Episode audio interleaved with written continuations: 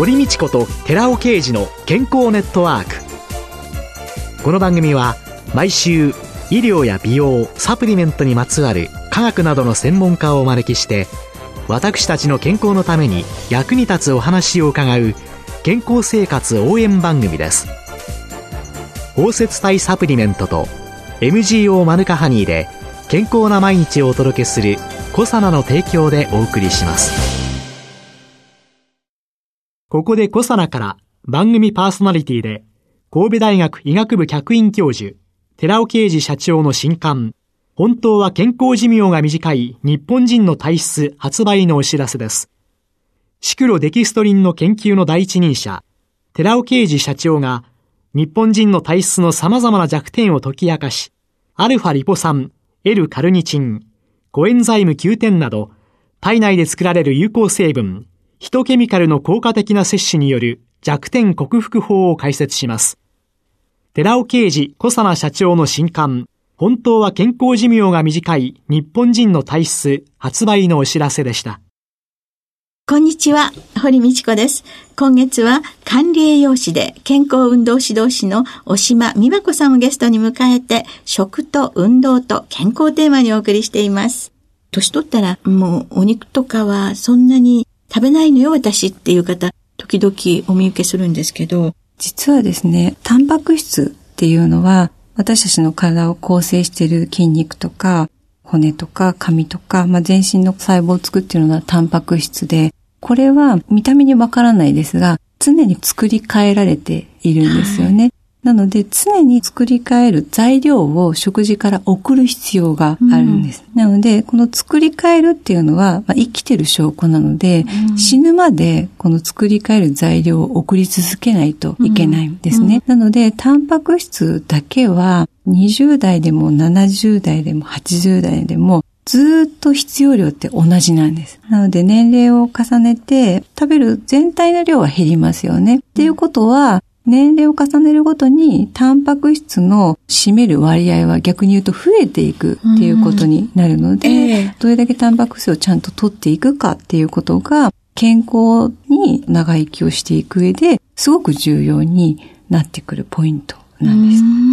いくら年をとってもちゃんとタンパク質取りましょうねっていうのが全員の認識にならないと。そうです。高齢者のやっぱり健康問題で低栄養のですね、その栄養素が足りない。はい、でその低栄養っていうのは何を指すかっていうと、タンパク質が足りてないっていうのが圧倒的に多くて、うん、免疫力とかにもすごく影響するので、うん、タンパク質は、しかも体にストックができないんですね。うん、なので、毎食きちんと取るっていうのが非常に大事なポイントになります。これが常識になるのはハードルが高いですよね。そうですね。高齢者だけじゃなくて若い人でも炭水化物だけの食事とってる人すごく多いので、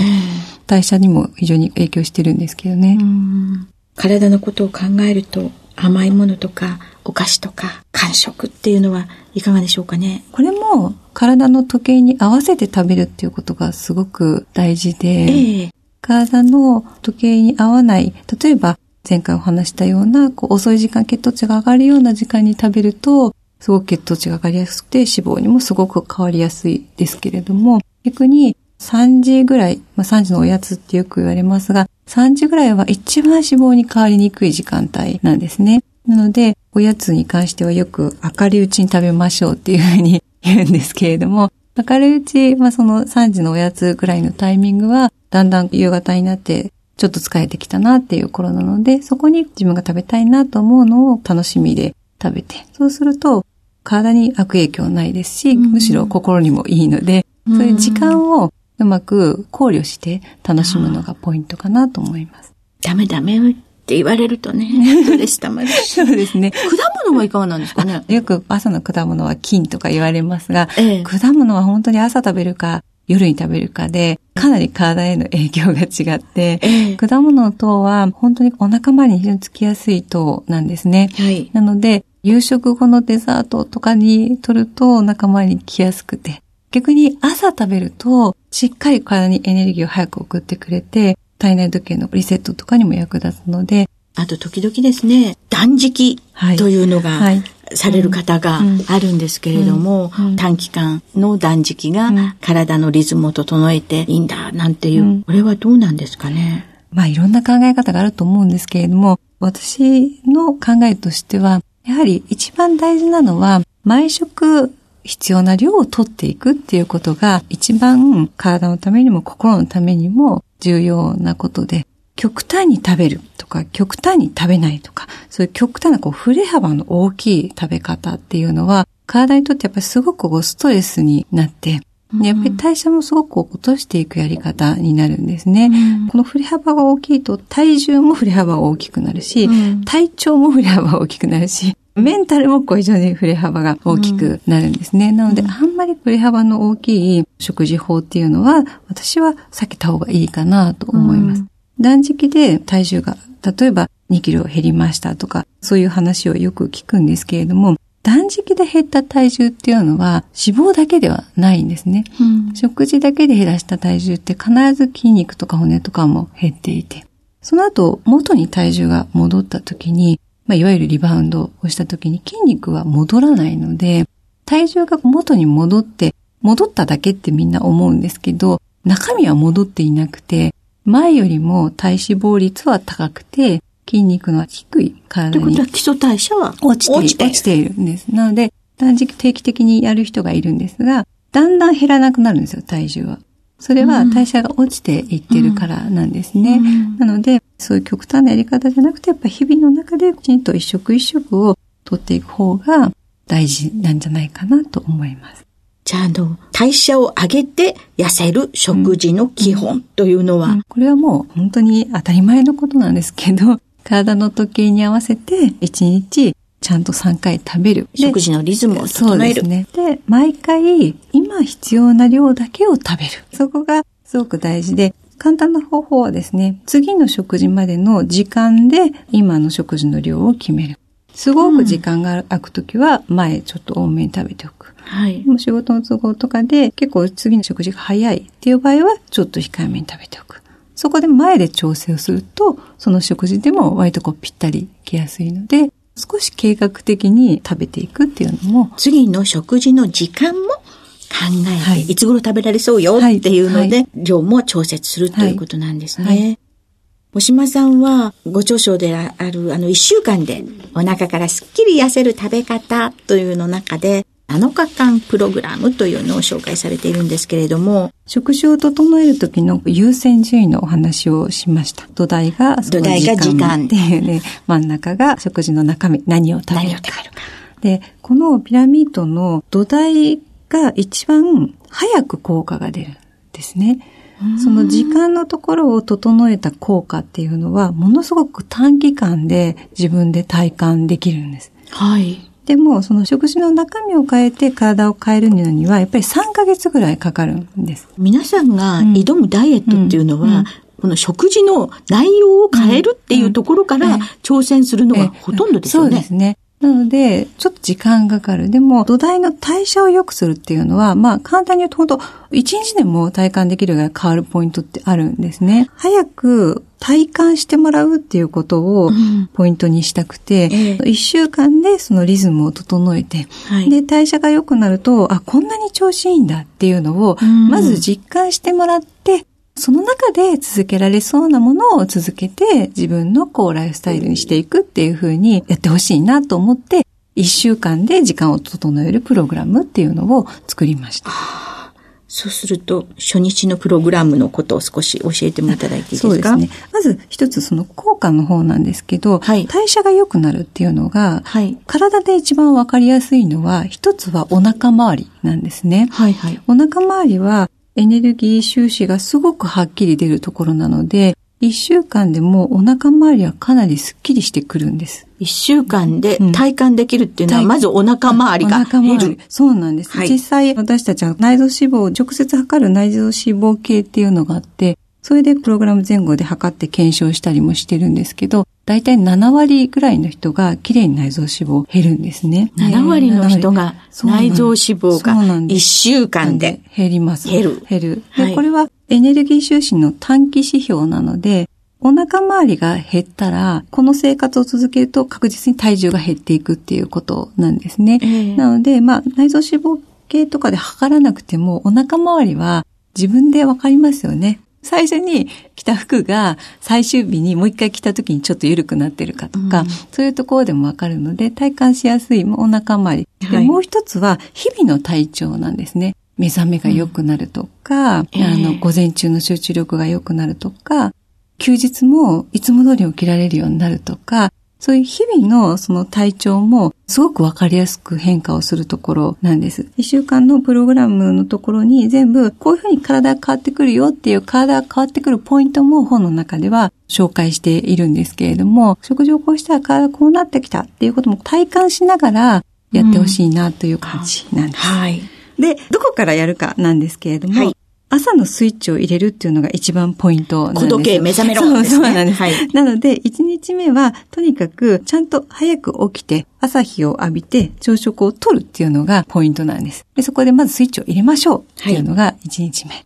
で、2日目は、ちょっと中身も気をつけてみましょう。朝の大事なポイントが、炭水化物とタンパク質をセットで取るっていうことなんですよね。これやっぱ効率いいのがご飯とタンパク質なので、卵ご飯とか納豆ご飯でもいいので、ご飯とタンパク質をセットで取るっていうのが2日目。はい。で、朝のスイッチがちゃんと入って代謝がいい状態になると、体調もすごく良くなってきて、お腹周りもすごい落ちやすくなります。そこで効果的な夜を絡めてくる。で、3日目夜のポイントはとにかく早く食べる。20時ぐらいがやっぱり一番の目安になるので、はい、20時には食べ終えるように夕食の時間をセットする。はい、で、4日目はちょっと配分を変えてみる。一日の中で朝がこうすごい少なくて夜に配分が偏ってる人多いんですよね。ほとんどだと思いますね。で、これはすごくお腹前に脂肪がついていく配分なんですね。なので夜の一皿を朝に回すっていう移動させるだけをやります。食べちゃいけないんじゃなくて。そうなんです。移動だけだったら そ。そうなんです。そうすると夜を減らした効果と朝を増やした効果でダブルの効果でものすごく脂肪が減りやすいんです。4日目あたりから。4日目あたりから。4日目あたりから、かなりこうお腹周りに変化が感じられるようになると思います。5日目、6日目は夕食のちょっと中身。まず、5日目は糖質に食物繊維を足しましょう。夜は血糖値が上がりやすくなるので、夕食ではご飯に雑穀を入れたり、食物繊維の野菜をつけたり、海藻をつけたりっていうふうにしましょう。うん、で、6日目は夜の油ですね。はい、油の多いものちょっと控えて、うん、で、お肉よりお魚のを選びましょう。でも唐揚げだとかね、とんかつだとかね、うん、油でいっぱい揚げたものそうですね。それはお昼で。お昼お昼で。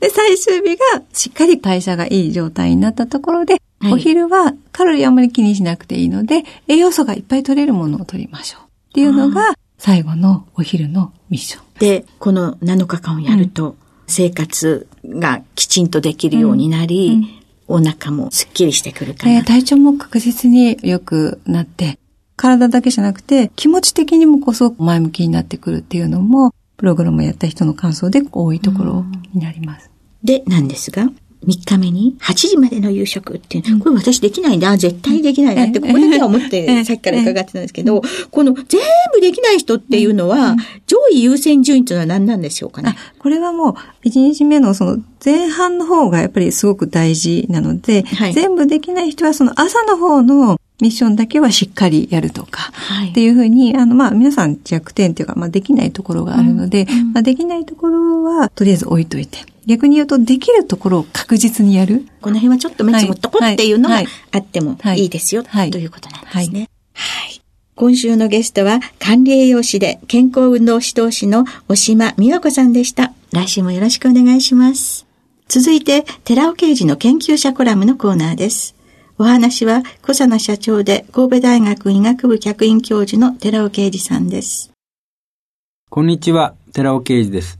今週は先週に引き続き、ヘビースモーカー、ヘビードリンカーのための L シスチン配合サプリというタイトルでお話しさせていただきます。L シスチン含有サプリメントが美肌美白効果の目的だけではなく、グルタチオンの抗酸化作用や解毒作用にも期待できる検討結果を紹介します。まず、急性肝障害モデルであるエルシチンの肝機能改善作用の検証です。2011年の日本アミノ酸学会学術大会の学会発表を紹介していきます。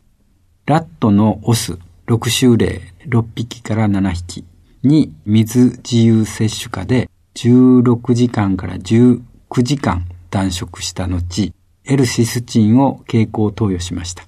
投与30分後に支援化炭素を腹腔内に注射して、無処理群と L シスチンを投与しないで支援化炭素注入した群と比較しています。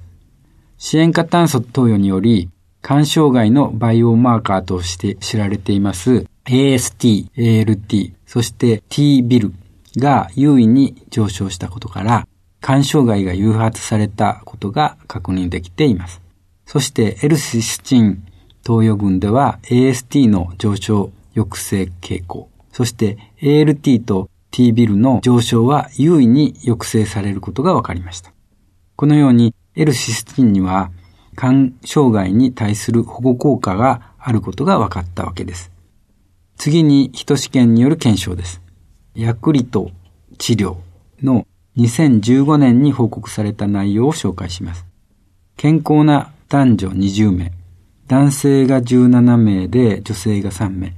平均年齢が38.5歳ですけども、この健康な男女20名に1日投与量として 320mg の L シスチンと 400mg のビタミン C を配合したサプリメントを2ヶ月間にわたって摂取してもらいました。なお、投与期間中に食事制限やアルコール調整は一切行っていません。その結果、吐き気、頭痛、全身倦怠感、胸焼け、イブ不快感、むくみ、気象時不快感などの症状について50%以上の改善率が認められたということでした。また、ガンマ GTP が基準値79ですけども、基準値が79以上の男性6名を対象にして、前述のサプリメント、L シスチンを 320mg とビタミン C を 400mg 配合したサプリメントを2ヶ月間摂取してもらいまして、血液検査でガンマ GTP を調べましたところ、その低減効果においても優位差がありました。吸収型コエンザム9点、ビタミン C、L シスチンの組み合わせは美肌作用のみならず、肝機能改善効果も期待できます。ヘビースモーカー、ヘビードリンカーの皆様、肝機能の正常維持を目指して、そのような吸収型コエンザイム9点、そしてビタミン C、L シスチンを含むようなサプリメントを摂取するようにしましょう。お話は小佐野社長で神戸大学医学部客員教授の寺尾啓二さんでした。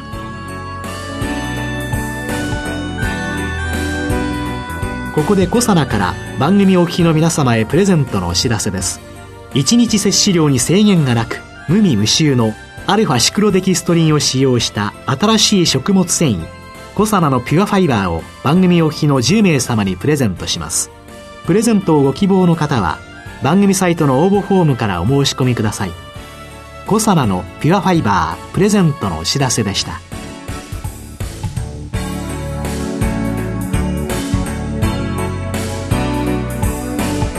堀道子と寺尾啓二の健康ネットワーク。